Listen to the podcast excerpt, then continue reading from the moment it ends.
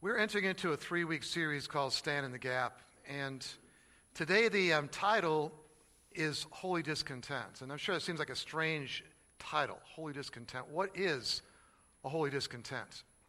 And basically, it's a concern that God puts in your heart.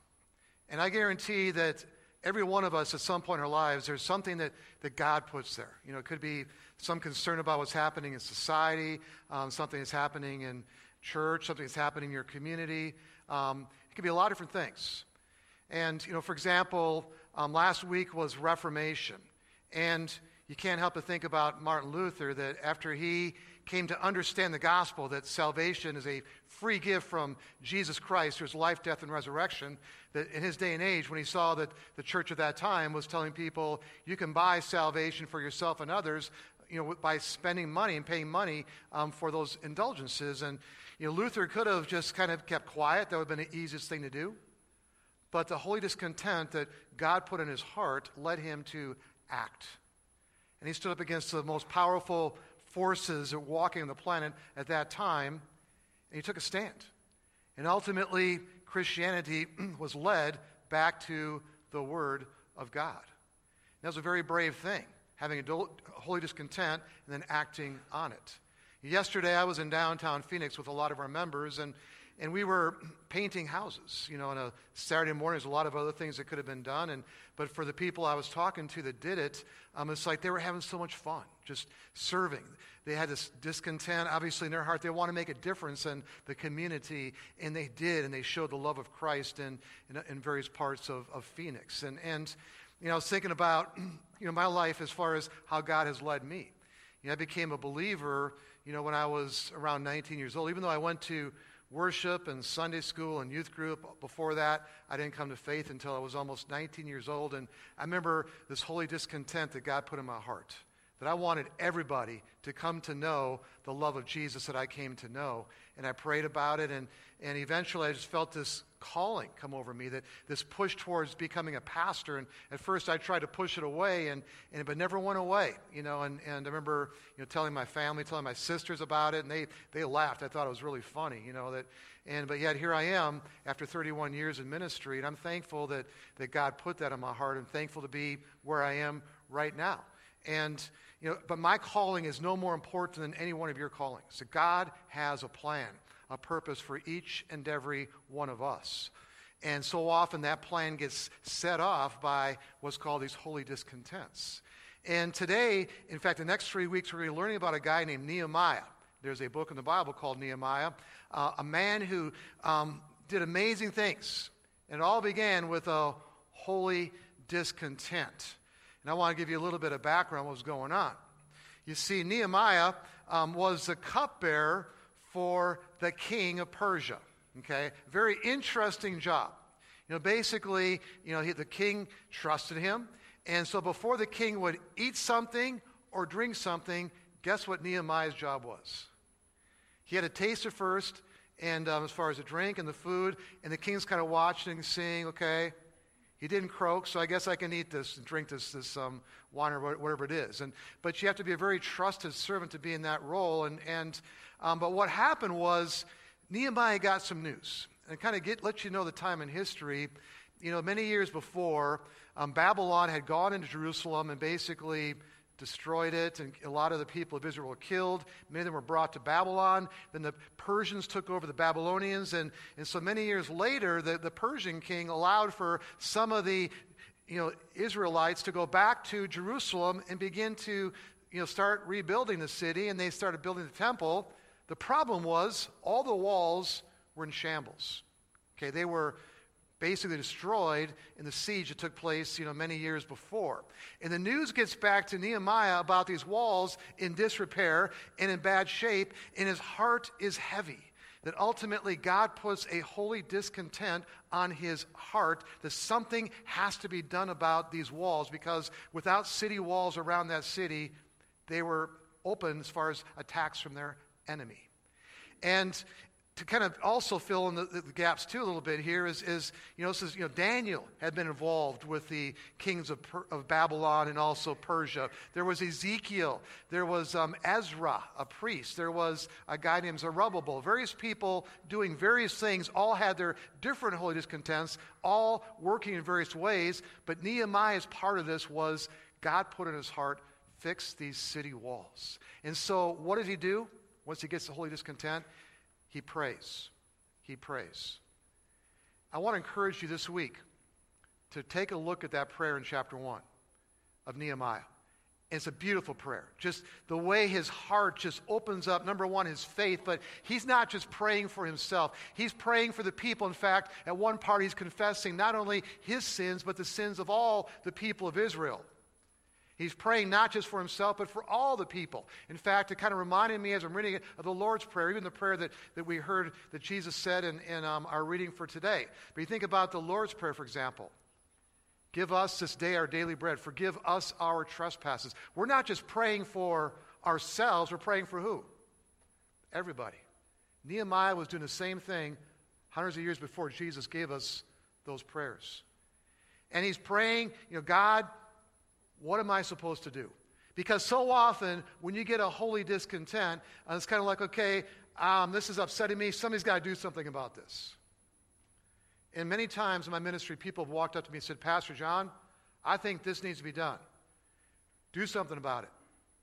If you do that to me, I'll tell you what I'm going to do. I'm going to turn it right back at you. Okay, God put this on your heart. Um, what is he calling you to do with this? How does he want you to act? You see, Nehemiah is taking ownership of it. And he's praying, God, what do you want me to do? So, step one is he prayed. Step two, he got others involved with his plan, with his vision, because God had put something on his heart. We're not meant to do things alone. You got to get other people involved. And so he does something really brave. He goes to the king. And the king sees him sad. And the king says, You know, Nehemiah, I hardly ever see you sad. What's going on? Nehemiah says, You know, my heart is sad for my people, the people of Israel. Because for those in Jerusalem, the walls are in shambles. And something needs to be done. And what's really interesting, you read the section, as he's talking to the king, he's also praying to God at the same time. He's having two conversations simultaneously he's not praying out loud to God, but he's talking to the king in his mind. He's praying to God for the right words to say and for the king to respond in the right way because he really is doing something very dangerous here because the king does not want to lose his trusted servant. servant. But he says, Yo, king, I want to ask you a favor. I feel that I'm supposed to go to Jerusalem and build those walls. And the king says, Well, how long are you going to be gone? And it doesn't say how long Nehemiah said, but it says Nehemiah told him a time, a period, approximate time period. And the king said, okay. You think he stopped there? That's a pretty big ask. Okay, he now has permission to go to Jerusalem. He doesn't stop. He goes, by the way, king, I also need a couple other things. The first thing is this I need letters for safe passage to the various provinces I need to go to to get to Jerusalem. Because these different provinces, um, they could block him from getting through, but yet the king of Persia basically has command over all these different provinces. And so the king says, okay. Not only does he give him letters, but he also is going to send a cavalry with him to, to make sure he gets through. Okay, that's too big ask. You think he would stop right there, but he's going to ask something else. And by the way, king, um, I need supplies for this building project. And by the way, just for your information, the city walls were two and a half miles in circumference, 40 feet high, and about nine feet thick. Talking about a big job. He says, King, I need a timber to be able to, to you know, kind of do the work that be done, done as well. So in addition to the rocks, but his timber is needed to kind of set those foundations and key pieces. And the king says, Okay, I'll make sure you have it. That's pretty brave.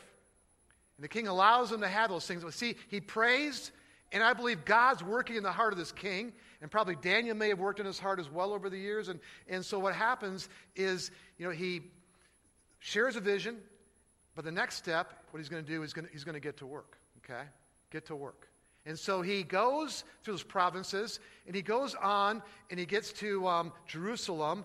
And the first thing he does there is he surveys the damage to the walls. And that's a big area, obviously two and a half miles circumference. He kind of goes around, probably takes notes and sees what he's dealing with.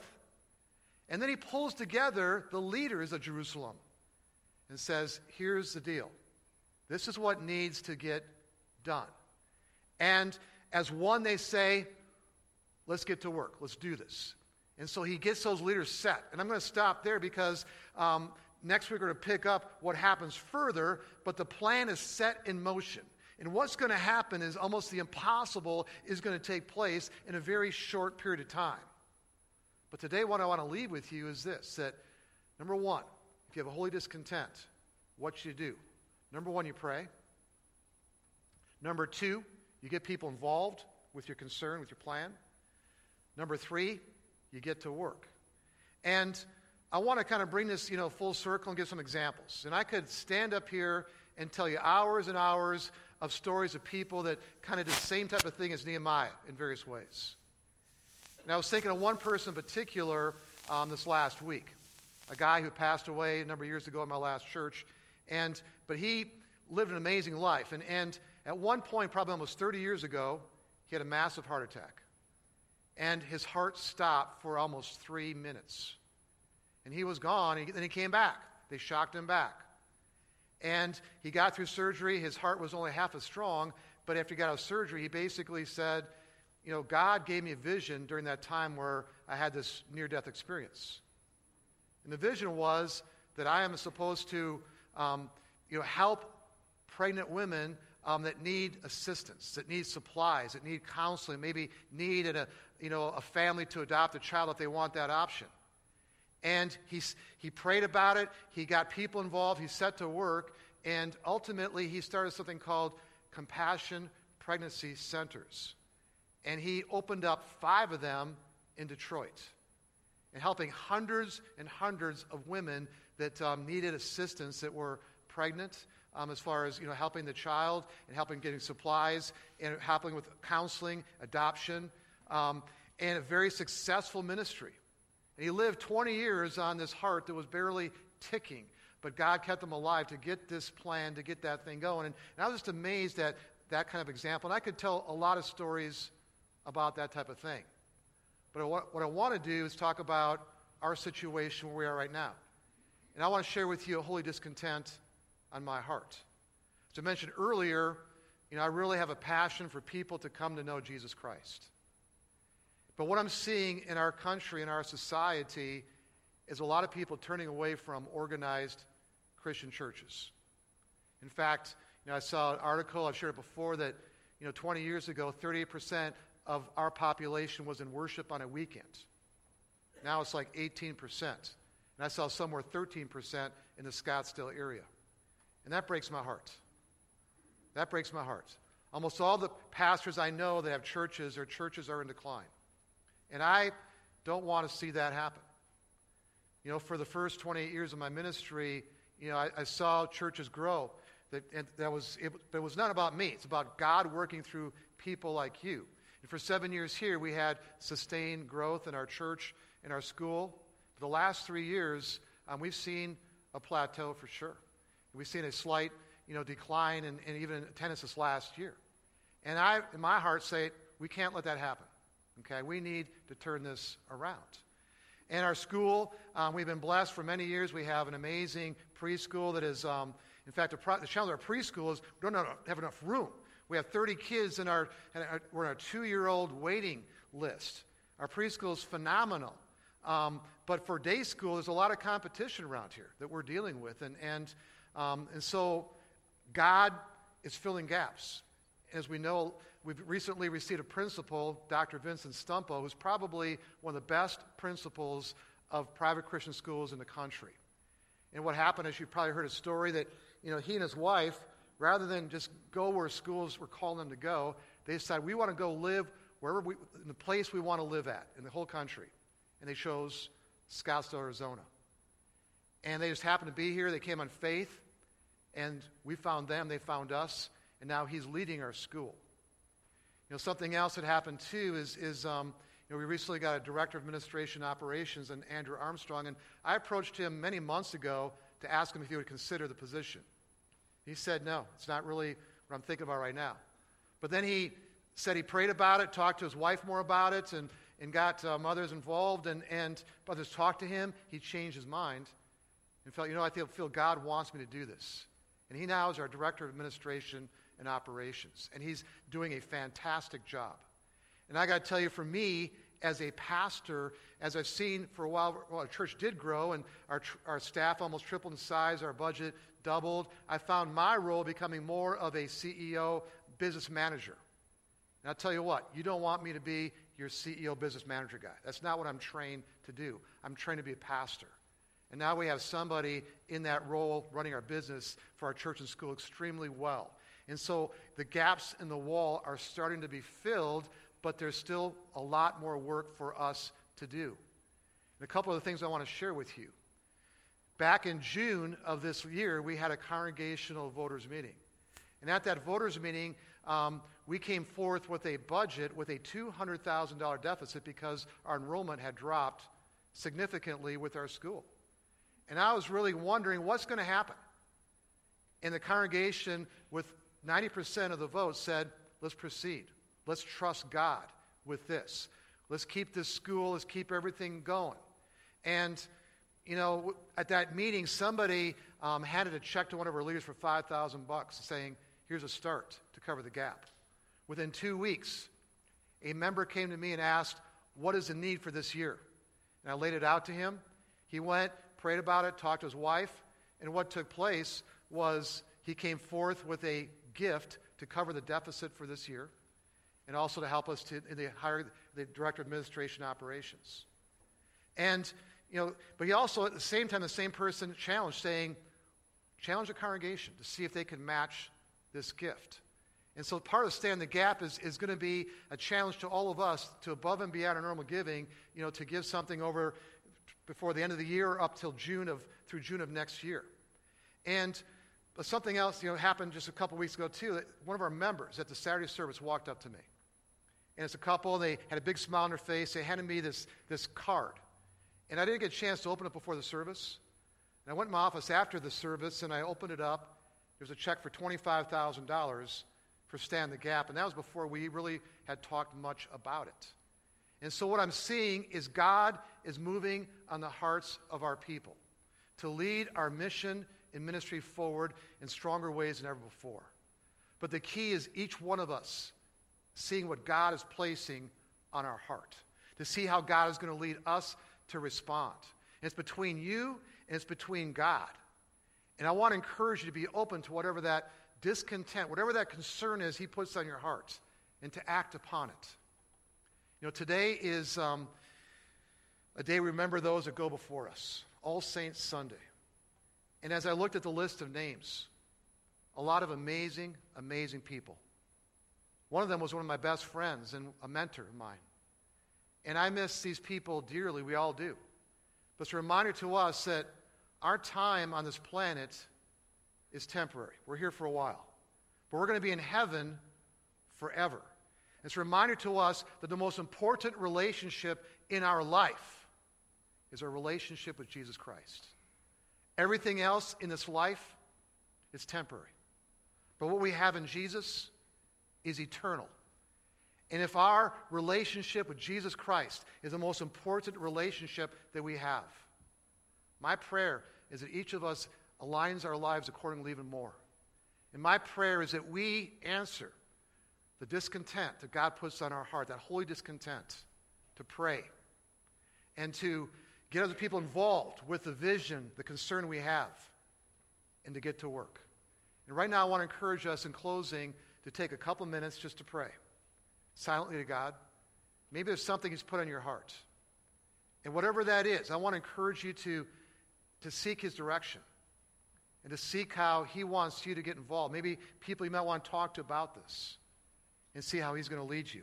But also to pray for the ministry of our church and school that we grow in even greater ways of leading more people to follow Jesus, not only here in Scottsdale, but to the ends of the earth. So take some time right now, just a couple minutes of prayer.